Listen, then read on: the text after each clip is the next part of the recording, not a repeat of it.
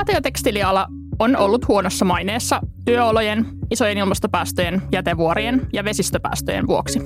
EUn uudet sääntelyhankkeet ja yritysten lisääntyvät ilmastotavoitteet tulevat kuitenkin pakottamaan alan muutokseen. Tänään puhumme siitä, miten vaate- ja tekstiiliteollisuus vastaa uusiin ympäristöä koskeviin haasteisiin ja mitä se tarkoittaa työntekijöille Bangladesin kaltaisissa maissa. Tervetuloa Finwatchin Valokeilassa podcastin seuraan. Meillä on tänään aiheena oikeudenmukainen siirtymä vaate- ja tekstiiliteollisuudessa ja erityisesti Bangladesissa, jonka kansantalous voi olla pulassa, kun vaateteollisuus muuttuu toivottavasti jo tällä vuosikymmenellä uuteen ekologisesti kestävään asentoon. Minä olen Finwatchin toiminnanjohtaja Sonja Finer ja kanssani täällä studiossa ovat tänään eh, esimerkiksi juuri Bangladesissa vaatteita valmistavan Tulitradingin toimitusjohtaja Sakari Saavalainen. Tervetuloa. Kiitoksia ja Finwatchin ilmastoasiantuntija Lasse Leipola. Tervetuloa. Kiitos. Sakari, äh, tulitrading ei, ei varmaankaan ole monille kuulijoille tuttu, äh, joten haluaisitko ihan alkuun esitellä vähän, että millainen yritys te olette ja, ja mitä teette? Joo, eli oma historia Bangladesista pohjautuu tuonne 30 vuoden taakse ja, ja sen verran tähän alkuun heti disclaimeria, että, että se mitä tänään puhun, niin en, ei perustu välttämättä tot, niin kuin faktaan, vaan siihen, mitä mä oon itse asiassa 30 vuoden aikana siellä nähnyt, miten ne on matkan varrella muuttunut ja mikä, millainen niin kuin fiilis mulla on niistä asioista. Eli mennään tällaisilla niin kuin kokemuspohjaisella mututuntumalla monessa asiassa, mutta uskon, että se fiilis, mitä mulla on välittynyt tehtaalta eri toimijoilta, niin se on kyllä aika lähellä, lähellä kuitenkin sitä niin kuin totuutta. Tulitrading on sataprosenttisesti suomalaisomisteinen ja Hongkongin rekisteröity yhtiö, jonka toiminta keskittyy pelkästään Bangladesiin. Eli meillä ei ole muita konttoreita, eli senkin takia kaikki, mistä, mistä puhun, niin keskittyy niin Bangladesh-näkökulmaa hyvin vahvasti. Meillä on Bangladesissa hieman alle 50 hengen organisaatio, eli me ollaan keskikokoinen toimisto. Voi sanoa, että mä kerron asiakkaille, että ollaan ää, ää, tavallaan riittävän iso, että pystytään hoitamaan kaikki asiat hyvin, mutta kuitenkin riittävän pieni, että ei ole liian byrokraattinen. Tämä 50 henkeä pitää sisällään merchandisereita, eli tilausten seuraajia, valvojia, tilausten vastaanottajia, jotka kommunikoivat asiakkaiden kanssa, laadunvalvoja, quality controllers ja sitten sen lisäksi meillä on oma, oma malliompelimo, jossa voidaan tehdä sitten erilaisia näytteitä asiakkaiden, asiakkaiden tarpeisiin. me ollaan meidän on, on tota, me ollaan sertifioitu BSCI, äh, GOTS ja GRS-sertifikaateilla. GLS on Global, Recycle Standard ja GOTS äh, Global Organic Textile Standard, eli liittyy myöskin näihin vastuullisuusasioihin. Äh, meillä on organisaatiossa, organisaatiossa oma vastuuhenkilö. Hänen titteli on Production Coordinator. Hän valvoo niin kuin tehtaiden auditointeja, niiden ylläpitoa ja, ja, tota, ja, ja tämän tyyppisiä asioita. Et, et esimerkiksi BSCI on, on niin kuin perusvaatimus tehtaille ja, ja tota level A tai B, joissakin tapauksissa level C, mutta lähdetään siitä, että ne asiat pitää olla niin kuin BSCin puitteissa hyvin, hyvin niin kuin, sanotaan hyvällä tasolla. Hmm. Ja mä voisin tässä vaiheessa kuulia kuulijoille kertoo, että BSCI on siis tämmöisen Amfor-järjestelmän vastuullisuusauditointi, jota suomalaiset yritys, yritykset useasti käyttää ja, ja monet suomalaisyritykset on tämän Amforin, Amforin BSCin jäseniä myös. Kyllä.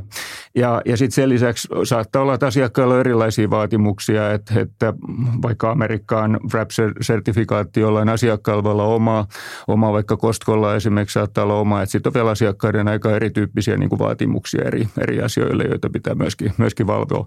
Ja sitä varten meillä on tämä vastuuhenkilö, joka valvoo sitten tehtaalla ja tarvittaessa opastaa myöskin tehdasta näiden asioiden hoitamisessa. Ja teillä on siis myös kansainvälisiä asiakkaita? Ö, joo, asiakkaista sillä tavalla, että oikeastaan 60 prosenttia meidän, meidän bisneksestä tällä hetkellä on USAhan ja, ja sen lisäksi Suomi, Ruotsi, Italia ja Saksa ja aika tasa, tasapäisesti loput, loput eli kansainvälistä ja siinä mielessä, jos puhutaan niin kuin, ä, asiakkaista, asiakkaiden vaatimuksista, kokemuksista, niin pystyn ehkä vähän sanomaan laajemmin kuin Suomi-perspektiivistä myöskin, myöskin tätä asiaa. Että et nimenomaan kansainvälisestä näkökulmasta, ei, ei Suomen näkökulmasta ehkä nyt sitten enemmänkin. Joo, siihen voitaisiin varmaan palata tuossa podcastin loppuvaiheessa, että se on kiinnostava keskustelu, että millaiset asiakkaiden vaatimukset on riippuen siitä, että mistä päin he tulee.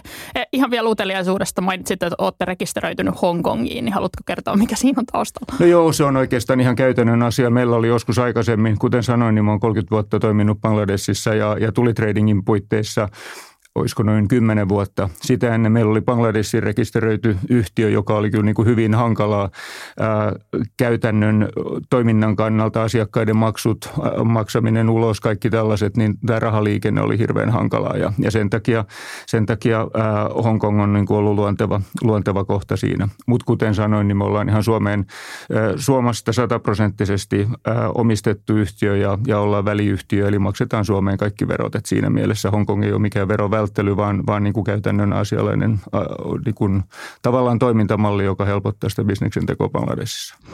No niin, me ollaan lähdetty rönsyilemään jo monenlaiseen aiheeseen tässä heti alussa, mutta palautetaan nyt takaisin podcastimme siihen, mistä oli tarkoitus puhua, eli tästä ekologisesta oikeudenmukaisesta siirtymästä. Ja annan puheenvuoron nyt Lasselle, niin haluatko kertoa, että mistä, mistä silloin oikein puhutaan, kun, kun puhutaan tästä reilusta siirtymästä? No silloin puhutaan ensinnäkin siirtymästä, eli siitä, että, että siirrytään siitä nykyisestä mallista, joka tuossa alussa mainittuja noita ongelmiakin aiheuttaa ympäristölle ja, ja jonkun verran niin kuin sosiaalisia ongelmia ihmisille ja, ja isoja ilmastopäästöjä globaalisti. Eli siirrytään siitä johonkin – johonkin uuteen toimintamalliin, jossa, jossa ne haitat, haitat vähenee, mutta sitten pystytään tietysti vastaamaan niihin ihmisten tarpeisiin, pukeutumistarpeisiin jollain, jollain osittain ehkä samankaltaisella tavalla, osittain ehkä ihan, ihan uusilla tavoilla. Että, että tähän niin perinteisesti tämä reilun siirtymän käsite on liittynyt ennen kaikkea fossiilisen energian tuotantoon. Että se on ollut niin kuin sellainen, missä se on tullut ekana vastaan, kun on tunnistettu, että hiilivoimalat pitää ja hiilikaivokset pitää jollain aikataululla ja alas ja sieltä jää paljon ihmisiä työttömäksi. Mutta nyt kun nämä päästövähennykset ja, ja muut niin kuin ympäristö- ja vastuullisuustoimet menee pidemmälle, niin sitten on selvää, että se koskee myös tosi montaa muuta, muuta toimialaa ja, ja tekstiilivaateet, tekstiiliteollisuus on yksi tällainen. Ja sitten se oikeudenmukaisuuden puoli tarkoittaa siinä tietysti sitä, että, että nämä muutokset ja se siirtymä on suunniteltu ja, ja osallistava, että työntekijät ei, ei, ei jää niin kuin tyhjän päälle. No Sakari, onko teidän yrityksessä jo lähdetty tekemään tätä vihreää siirtymää? Oletteko esimerkiksi laskenut hiilijalanjälkeä tuotteisiin tai, tai tehnyt muita toimenpiteitä? No me ollaan sellaisen saksalaisen organisaation kuin, kuin tota, Climate Partners kanssa. Me ollaan selvitetty meidän oma hiilijalanjälki vuonna 2021. Me ei vielä kompensoitu sitä siinä kohtaa. Me haluttiin selvittää, missä mennään, mikä se meidän oma, oma jälki on. Sehän on niin kuin hyvin pieni niin tällaisella toimistolla, lähinnä sähköä, matkustamista, autoa autoilua ja niin poispäin. Ja, ja tota, mutta sitä, siinä yhteydessä se, miksi me lähdettiin sitä selvittämään, myöskin olisi, olisi mahdollisuus tarjota asiakkaille, asiakkaille niin – niin tota, tuotteiden kompensaatiota. Meillä oli sellainen hanke heidän kanssa kuin Clean Oceans, josta puhuttiin silloin, että se voisi olla hyvä hanke, mihin niin kuin kompensoitaisiin. Ja, ja tota, Mutta sanotaan, että tässä niin kuin koronan jaloissa niin asiakkaiden intressit on ehkä nyt kulkenut valitettavasti aika erityyppisissä mietinnöissä vielä tässä kohtaa kuin, kuin tällaisissa. Et, et siinä, siinä vaiheessa, kun asiaa selvitettiin, niin esimerkiksi T-paidalle niin kompensaation hinta olisi ollut noin 20 senttiä, eli ei puhuta mistään ihan hirveän merkittävästä kuluerästä, että enemmänkin se, että saadaan jonkun asiakkaan kanssa prosessi niin kuin liikkeelle ja, ja toimintaa, mutta sanotaan, että nyt on ollut ehkä vähän, vähän haastavia nämä viimeiset vuodet just sen takia, että asiakkailla on ollut sanotaan aika paljon muuta mietittävää just tämän koronan jälkimainingeissa. Mutta sillä tavalla asia on niin kuin taustotettu ja lähdetty, lähdetty vähän työstämään. Hmm. Ja äh, puhuit siitä, että teidän toimistossa päästöjen, päästöjen, että on vain vähän päästöjä, mutta ymmärsikö oikein, että te olette kuitenkin selvittänyt myös niitä tuotannon päästöjä, eli niiden teidän markkinoimien tuotteiden? Äh, me ollaan siis sillä tasolla selvitetty, että kun meillä on, on tota, kun ollaan GRS-sertifioituja, niin me ollaan rakennettu ja kehitetty, kehitetty niin kuin Pure Wastein langasta tällainen, tällainen tota, kierrätettyjen tuotteiden konsepti, jolla me ollaan, ollaan itse kehitetty niin kuin knitting ja, ja pesuprosessia siinä, ja sen tiimoilta nimenomaan vähän laskettiin sitä, sitä niin kuin, että mitä, mitä kaikkea siihen liittyy. Bangladesh on siinä mielessä vähän ongelmallinen, että, että se energiatuotanto siellä on aika yksipuolista ja, ja tota, missä sain aika hyvin tietoa tutkimuksestakin, että, että tehtaallahan on aika vähän niin kuin valinnan mahdollisuuksia siitä, että mitä, mitä he voi niin kuin toimia sen osalta. Eli suurin osa tehtaista käyttää valtakunnan verkkoa ja sitten kun on paljon sähkökatkoja, niin heillä on omat dieselgeneraattorit tai jos on kaasulinjan lähellä, niin he käyttää sitten kaasugeneraattoreita. Jotkut todella isot tehtaat, mistä he rakentaa siis itselleen sähköä, todella isot tehtaat saattaa toimia myöskin suoraan kaasugeneraattoreiden varassa, mutta, mutta jos taas kaasuyhteydet ei toimi, niin silloin ole sähköäkään. Et, et se on se valtakunnan verkko, minkä varassa aika paljon ollaan ja, ja sen tuotanto on sitten se, miten, miten Bangladesh on sen rakentanut. Ja siellähän tällä hetkellä se paikallinen kaasu on mun ymmärtääkseni aika iso, iso ää, tavallaan sähkön tuotannon, tuotannon lähde ja, ja niin kuin tuossa teilläkin luki, niin, niin, niin ydinenergia ollaan rakentamassa mun ymmärtääkseni venäläisillä voimilla, et en tiedä millä aikataululla se nyt sitten valmistuu, mutta sehän olisi niin kuin hyvin tervetullutta mun mielestä sinne Bangladesiin, koska se kaikki tuotanto on aika paljon kuitenkin sen paikallisen sähkön varassa. Joo, ja toihan niin kuin kasvattaa sitä siirtymäriskiä, että kun niillä ostajilla täällä Euroopassa tai Amerikassa alkaa olla ilmastotavoitteita ja vaatimuksia, että päästöjä pitää saada alas, niin sitten jos se, sitä puhdasta energiaa ei ole, niin sittenhän sitä niin kuin päästöä ei siellä Bangladesissa saada alas, vaan sitten se ratkaisu on, että pitää tuottaa jossain muualla. Kyllä joo, tai sitten tietysti voi miettiä sitä, että millä, millä niin kuin tuotteilla, mitä laatuja käyttäjät, vaikka just tämä meidän, meidän niin kuin kierrätys, ää, oli selvittänyt siinä tämän langan, langan tota noin, ää, niin kuin energia, mikä nyt olisi oikea termi, niin kuin, ää, tehokkuutta siinä mielessä, että miten sillä pystytään säästämään jo siinä langassa, koska se prosessi siitä eteenpäin on aika paljon sellaista, mihin ei voida Bangladesissa tällä hetkellä vaikuttaa. Ja, ja tota, kuitenkin siihen, siihen lankaan asti niin ollaan, ollaan vedensäästössä, ollaan hirmuisissa säästöluvuissa, mutta energia- ja CO2-päästöissä niin ollaan noin, noin puolessa siitä, mitä, mitä taas sitten niin kuin virgin-materiaalien kohdalla. Että, että, tota, että, että sillä puolella pystytään, pystytään tekemään.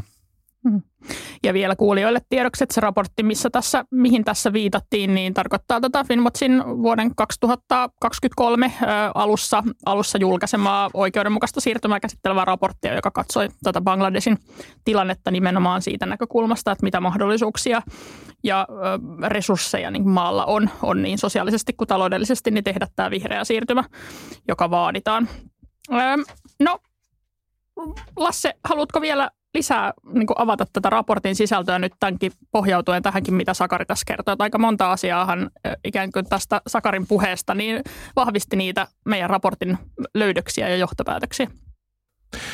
Joo, joo, että se raportin niin kuin lähtökohtahan oli lähteä katsoa tätä Bangladesin tilannetta ja sitä, että tarvitaan tämä siirtymä ja, ja että minkälaiset, tästä käsiteltiin tätä energiapuolta, että minkälaiset ne valmi, ikään kuin tekniset valmiudet on siihen siirtymään – mutta sitten iso kysymys on se, että kun me tiedetään, että että se kyse ei ole pelkästään siitä, että samat vaatteet tehdään puhtaammin ja pienemmillä ympäristöhaitoilla, vaan tarvitaan myös niin kuin ratkaisuja kulutuksen puolella.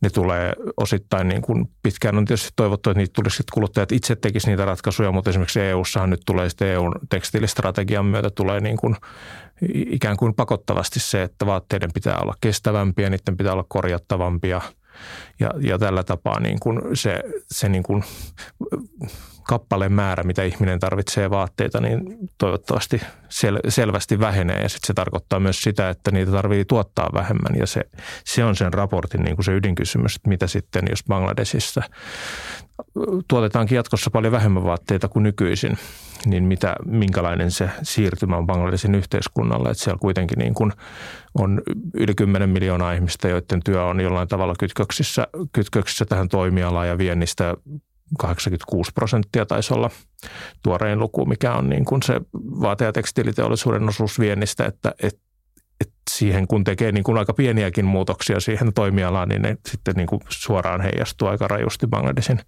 kansantalouteen. Kyllä, joo, ja tuossa on, on se näkökulma myöskin, mikä on hyvä ottaa huomioon, että Bangladesiin se infrastruktuuri on nyt rakentunut tässä 30 vuoden aikana pääsääntöisesti. Se kaikki perustuu oikeastaan aika isojen volyymien tuotantoihin, eli lähtökohtaisesti kaikki ne ää, tuotantolinjat, ompelulinjat yleensä on aika pitkiä ja, ja tuotantomateriaalien osalta niin, niin lähdetään yleensä aina tuhansista kiloista mieluummin kuin sadoista kiloista. Eli se se koko tausta Bangladesissa on rakentunut aika isoille määrille. Ja, ja siinä kohtaa, kun lähdetään ää, esimerkiksi tuottamaan pienempiä tuotantosarjoja, niin ostajathan valitettavasti asiakkaat ympäri maailmaa on aika hintasensitiivisiä. Että sitten mietitään, Bangladesiin tullaan pääsääntöisesti hinnan takia valitettavasti. Laatuhan siellä on parantunut hirveästi näin, näinä vuosikymmeniä, kun mä oon siellä, siellä ollut, mutta se, että kuitenkin se hinta on se valitettavasti se ykkösasia, minkä kanssa sinne tullaan. Ja nyt jos ajatellaan, että suurin osa tuotannosta tällä hetkellä kohdistuu Eurooppaan ja, ja tota, sitten Yhdysvaltoihin, muut on aika kuitenkin vielä pieniä markkina-alueita, niin valitettavasti se kääntyy sitten siihen, että, että jos se tuotantovolyymi pienenee siellä, niin se helposti kohdistuu sitten muihin maihin. Eli puhutaan, että Kiinan osuus on kasvanut, Intia, ollaan Lähi-idässä, ehkä jopa Afrikassa, Etelä-Amerikassa, niin, niin, niin silloin tietysti nämä arvot, mitä me täällä yritetään ja mitä yritetään EUn toimesta niin kuin viedä eteenpäin, niin silloin ne osittain lähtee vesittymään. Että on aika, aika niin kuin haasteellinen ja sellainen, missä täytyy aika niin kuin tasapainolla näiden asioiden kanssa. Että, että se on, on niin kuin hyvin monitahoinen asia. No tästä työntekijöiden roolista voitaisiin ehkä vielä, vielä puhua vähän. Mun mielestä semmoinen herättävä, herättävä sitaatti tai niin kuin viesti tästä raportista oli se, että monet niistä työntekijöistä, joita me haastateltiin, niin ei edes tiennyt, että mikä ilmastonmuutos on. Se tuntuu jotenkin tosi pahalta, kun ajattelee, että mille, miten monella tavalla se ilmastokriisi vaikuttaa jo nyt Bangladesissa niihin haavoittuvimmassa asemassa oleviin, oleviin ihmisiin. Ja sitten kun me, tämä vihreä siirtymä on tehtävä, että se niin kuin, se, se, tulee sieltä, se tulee sieltä, että siihen planeetan rajat on ylitetty ja ei meillä ole niin kuin tavallaan sellaista vaihtoehtoa, että me ei sitä tehtäisi. Ja näyttää todennäköiseltä, että se tulee silloin vaikuttamaan ö, negatiivisesti, ainakin niin kuin lyhyellä välillä, niin, niin myös näihin haavoittuviin työntekijöihin.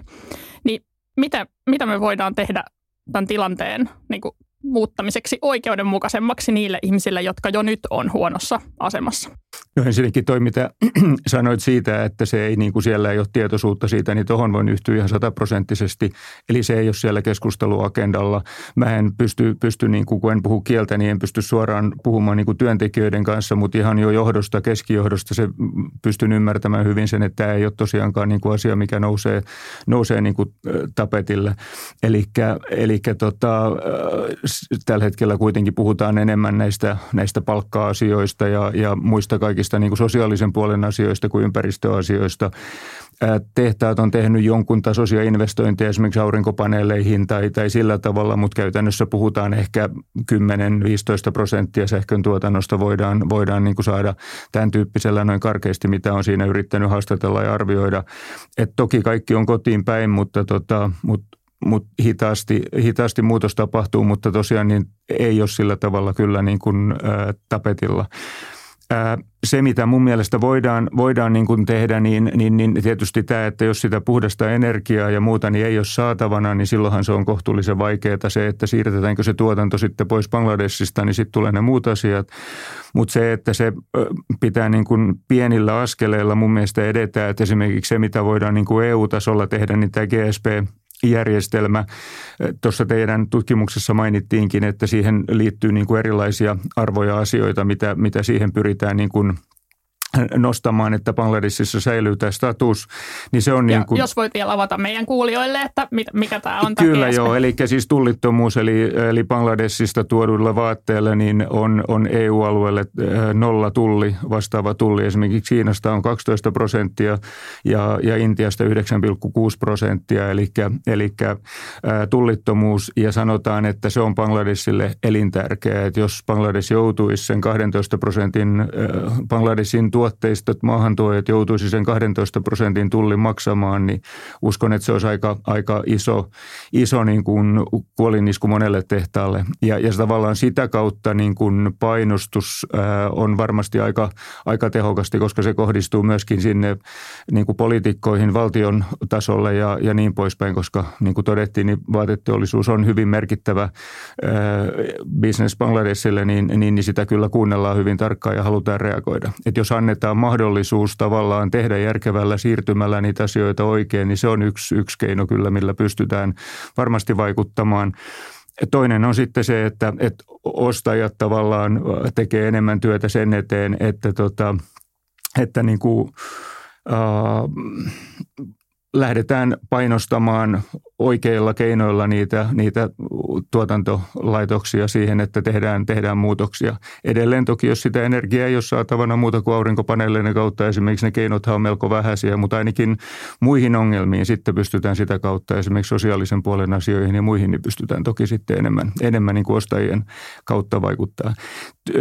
Tehtaat tyypillisesti tekee ehkä noin maksimissaan 15 prosenttia yhdelle asiakkaalle. He pyrkii toki vähentämään omia riskejään asiakaskohtaisesti ja, ja, tota, ja sanotaan, että me ollaan varmaan jollekin tehtaalle suurimmillaan 15 prosentin kapasiteetin käyttäjä meidän asiakkaiden kautta, jolloin se tarkoittaa sitä, että yksittäisen asiakkaan on kohtuullisen haastava myöskin lähteä tekemään. Että siinä pitäisi olla enemmän sitten yhteistyötä ostajien välillä jonkun tehtaan suuntaan tai muuta, ja nämä ei ole sitten mitään myöskään ihan yksinkertaisia tavallaan asioita, että, että, tota noin, niin, niin, niin, että miten se toteutetaan, mutta mutta toi GSP-puoli on esimerkiksi yksi asia, millä varmasti pystyisi niin kuin, pystyy painostamaan, painostamaan niin kuin parempiin toimenpiteisiin.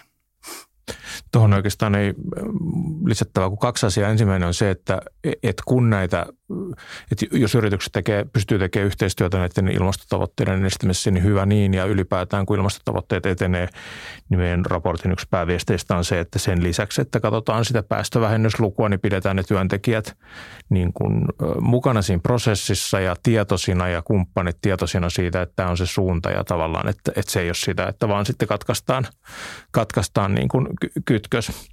Ja, ja toinen sitten iso kysymys on se, että miten, että tässä meidän raportissahan haastateltiin alan työntekijöitä kolmessa tehtaassa ja, ja ne niin kuin – viestit oli, no ehkä tuohon mitä Sonja sanoi aiemmin siitä, että ilmastonmuutosta ei tunnettu, niin sitä ei tunnettu niin kuin ehkä nimeltä, mutta moni oli, vai oliko peräti lähes kaikki näistä meidän haastateltavista oli niin kuin maan sisäisiä ilmastopakolaisia, eli se ilmaston niin kuin muutoksen vaikutukset tuntuu siellä, että esimerkiksi rannikkotulvat aiheuttaa maan suolautumista ja joutuu lähtemään pois, pois kun ei enää voi kasvattaa viljelykasveja. Mutta ylipäätään siis se, mitä nämä haastateltavat sanoivat siitä omasta tilanteestaan, niin oli silleen huolestuttavaa, että, että koronakriisihän tässä muutama vuosi sitten, kun kovimmin iski, niin paljasti sen, että, että sellaisia niin turvaverkkoja ihmisille, jotka menettää työnsä vaate- ja tekstiiliteollisuudessa, niin ei juurikaan ole, eikä näillä ihmisillä ole juurikaan säästöjä. Palkka ei riitä siihen, että voisi säästää – ja, ja sitten niin kuin se, se niin kuin, että millä, mikä joustaa, niin se on sitten niin kuin oma kulutus tai, tai niin kuin ruoka, ruokabudjetti, kun tulee tällainen vaikea tilanne. Ja se on niin kuin huolestuttava piirre tässä kokonaisuudessa, että jos tämä lähtee siihen suuntaan, että, että siellä niin kuin työpaikat paljon vähenee, niin sitten turvaverkkojen pitäisi olla parempia.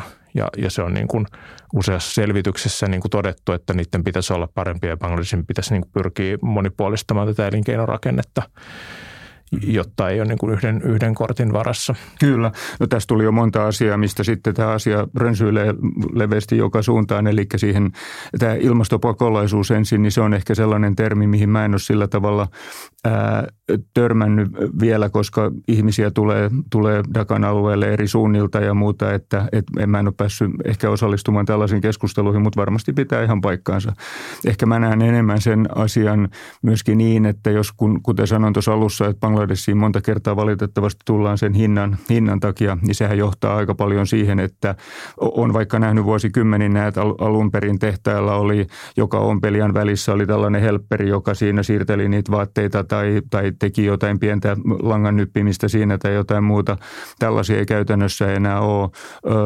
Koneistusta on automatisoitu niin, että käytetään työntekijöitä vähemmän, eli vaikka se, se henkilökunta on niin kuin meidän, työntekijät on meidän, meidän niin kuin mittapuun mukaan halpoja tai melkein ilmaisia, niin silti pyritään kuitenkin vähentämään. Ja sitten kun sanoit, että niitä turvaverkkoja siellä taustalla ei ole, niin tuossa teidän tutkimuksessa hyvin tuli esille, että mitkä on ne vaihtoehdot, kun ei ole kuitenkaan mitään, mitään sosiaalipalveluja käytännössä lainkaan, niin sehän tarkoittaa sitten jotain muita töitä ja lähtökohtaisesti niiden töiden kaikki nämä, nämä sosiaaliset puolet, niin ne on sitten huomattavasti huonompia. Toki jos sä menet kotikylälle takaisin viljelemään maata, niin se on eri asia, mutta jos sä menet vaikka paikalliseen teollisuuteen tai johonkin muualle, niin sanotaan, että ne työolot ja palkkaus, niin ne on kyllä sitten vielä, vielä mun arvauksen mukaan huomattavasti huonompia.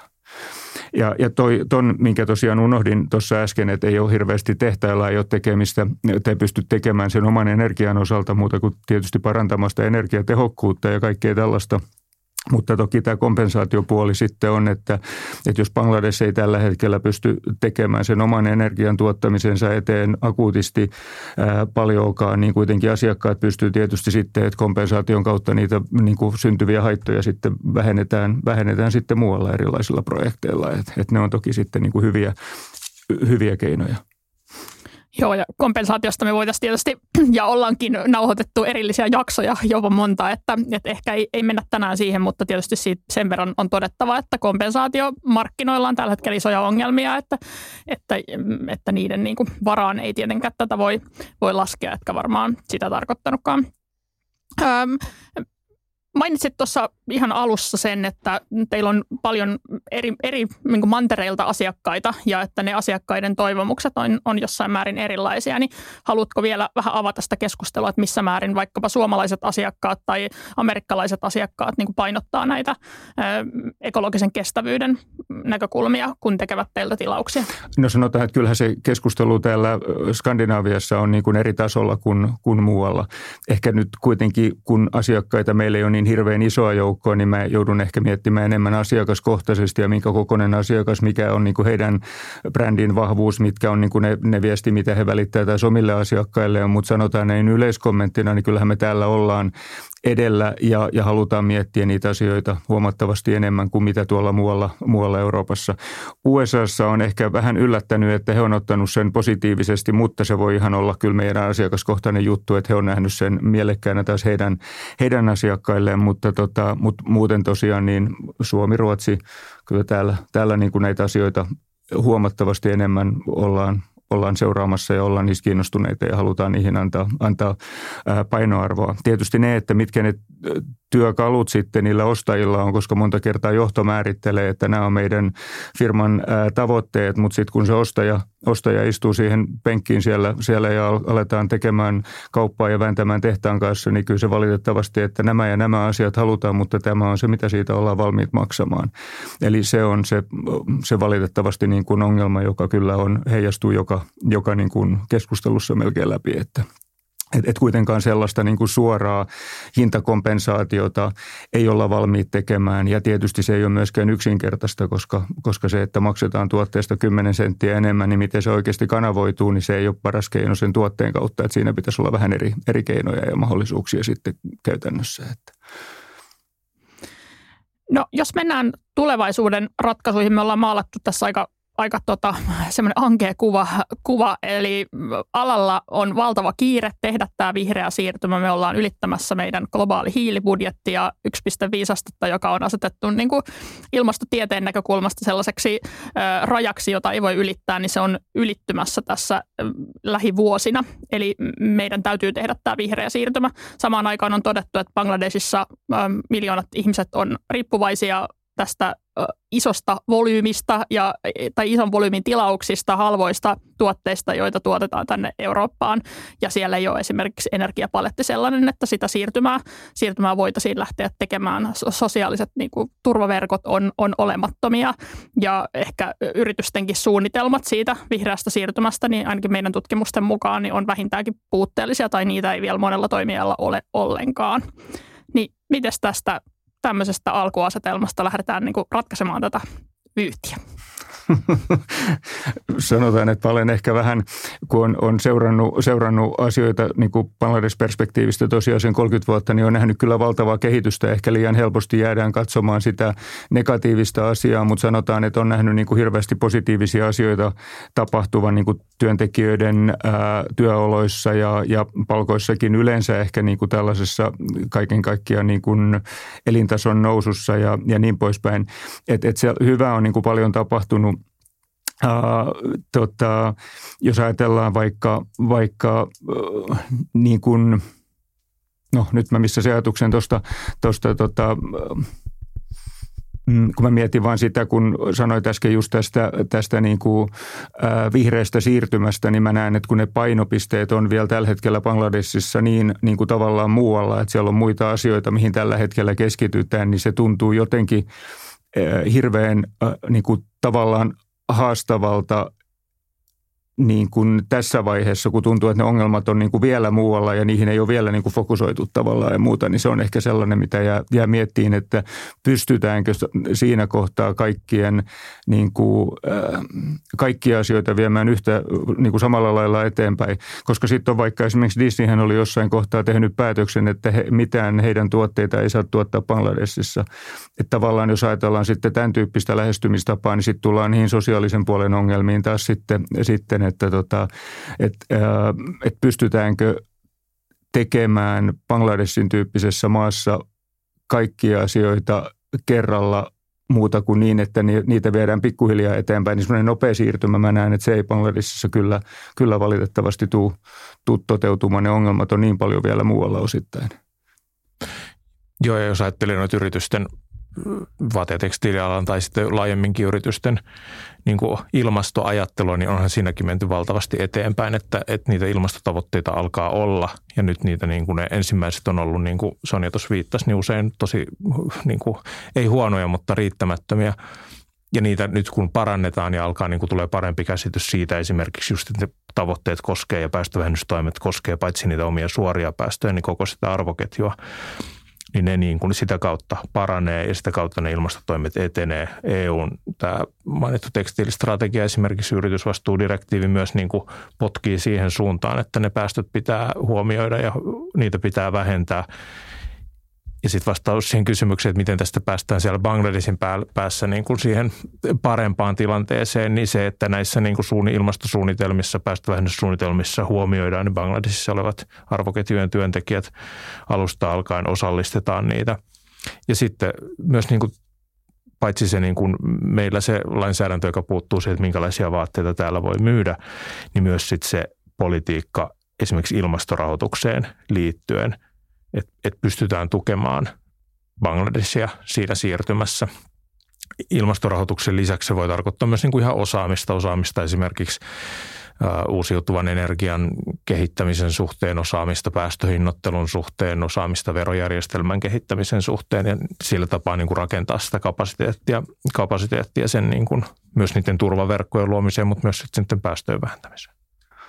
Kyllä varmasti ja sitten tietysti pitäisi pyrkiä niiden suurien yhtiöiden kanssa siellä toimimaan suoraan mun mielestä yhteistyö, yhteistyössä. Toki eihän voi poliitikkoja ja valtiota unohtaa, mutta se korruptio siellä kyllä monta kertaa tekee, tekee niin kuin asioista hankalia. Eli pitäisi oikeasti saada ne yritykset sitoutumaan, sitoutumaan ja ryhtymään niihin toimenpiteisiin, joita on aika paljon jo tehtykin. He pyrkii tekemään sen, minkä niillä, niillä resursseilla just vaikka aurinko, aurinkoenergian hyödyntämisen kautta pystyvät, mutta tota, noin, niin, mutta mä näen, että niitä yrityksiä pitäisi suoraan, suoraan pystyä sitouttamaan ja, ja heitä neuvomaan ja heitä auttamaan tavallaan, eikä pelkästään niin kuin äh, sieltä, sieltä tavallaan äh, hallinnon taso. Mm-hmm.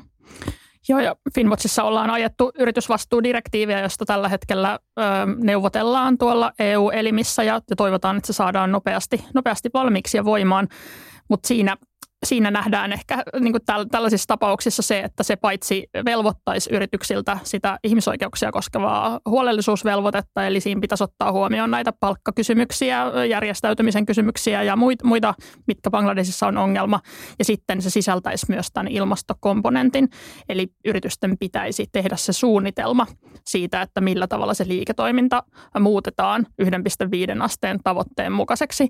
Ja niin kuin tässä keskustelussa aika, tai monta kertaa on noussut esiin se, että tämä ei ole itse asiassa ole keskustelu Bangladesissa ja se pitäisi saada myös siellä Bangladesin päässä se keskustelu käyntiin, jotta sitten siihen voidaan vastata, että eihän yksittäiset yritykset, niin kuin hyvin on tuotu esiin, niin pysty Bangladesin energiapalettia muuttamaan tai verotusta tai sosiaalisia turvaverkkoja. Ja sen takia me tarvitaan täältä myös viestiä sinne, että nämä asiat ovat muuttumassa ja että niihinkin pitää pystyä pystyä fokusoimaan ja samalla sitten tietysti tukemaan sitä, että se tapahtuu sosiaalisesti kestävällä tavalla, että esimerkiksi yritykset alkaa maksamaan tuotteista sellaista hintaa, joka riittää elämisen riittävän palkan maksamiseen ja niin edelleen. Ja EUn hiilitullithan on hyvä esimerkki siitä, että, että tavallaan ne ei siis koske vaate- ja tekstiilialan tuotteita, mutta siis siitä, että missä, missä niin EU-politiikalla voi olla vaikutusta EU-rajan ulkopuolelle ja tavallaan, että kun se niin kuin viestitään – tarpeeksi selvästi ja kuuluvasti sinne niin kuin kauppa, kauppakumppaneille, niin silloin se voi vaikuttaa myös, myös EU-rajan ulkopuolella. Kyllä. Ja sitten Suomen näkökulmasta, jos ajattelee, niin, niin, niin Suomi on hyvin pieni markkina ja täällä asiakkaat, asiakkaat on niin kuin hyvin pieniä niin kuin Bangladesin mittapuun mukaan, niin sitten myöskin se, se että, että miten ne vastuut ja velvoitteet vaikka pienille yrityksille täällä lisääntyy, mikä resurssit heillä on niitä kontrolloida, ettei se mene siihen se tilanne, joka mun mielestä ei ole hyvä kehityskulku, että vaan nämä isot, isot brändit, isot ketjut kasvaa ja pienet tavallaan sitten ö, kilpailukyky vähenee siellä, että siinä on myöskin, myöskin vielä yksi asia, mikä, mikä on ehkä hyvä, hyvä kuitenkin ottaa sillä tavalla huomioon. Joo, no tähän ehkä helpotuksena tai ja meidän kannalta harmistuksena on se, että tämä EU-yritysvastuudirektiivi esimerkiksi tulee koskemaan vain hyvin, hyvin suuria, suuria yrityksiä. Et me ollaan yritetty kyllä Finwatchissa, että myös niitä PK-yrityksiä pitäisi saada tähän, tähän sääntelyn piiriin, mutta se näyttää tällä hetkellä siltä, että näin ei ole tapahtumassa. Mutta tietenkin niitä vaatimuksia sitten valuu muuta kautta pienille yrityksille, että siinä olet oikeassa ja, ja pidetään tärkeänä, että, että siihen tulisi myös sit tukea näiden vaatimusten täyttämiseen niin kuin valtiolta. Kyllä, joo. Toi, toi on varmaan oikea lähtökohta, että se lähtee sieltä isommista ja valuu sitten pikkuhiljaa alaspäin, koska sillä tavalla se antaa kaikille kuitenkin mahdollisuuden pysyä kilpailussa mukana, mutta tavallaan, että siellä lisääntyy kuitenkin niin kuin ajan, ajan myötä ne, ne vastuut koko ajan, niin se on mun mielestä ihan hyvä, hyvä tapa lähestyä sitä asiaa kyllä. Kiitos teille paljon keskustelusta ja kuulijoille kuuntelemisesta olette siis olleet Finwatchin valokeilassa podcastin seurassa. Ja jälleen kerran muistutetaan, että tämän podcastin voi tilata sieltä käyttämästänne podcast-palvelusta, jotta saatte aina tiedon uusista jaksoista. Mutta kiitos Sakari Saavalainen ja Lasse Leipola. Minä olen Sonja Finer. Kuulemisiin. Kiitos.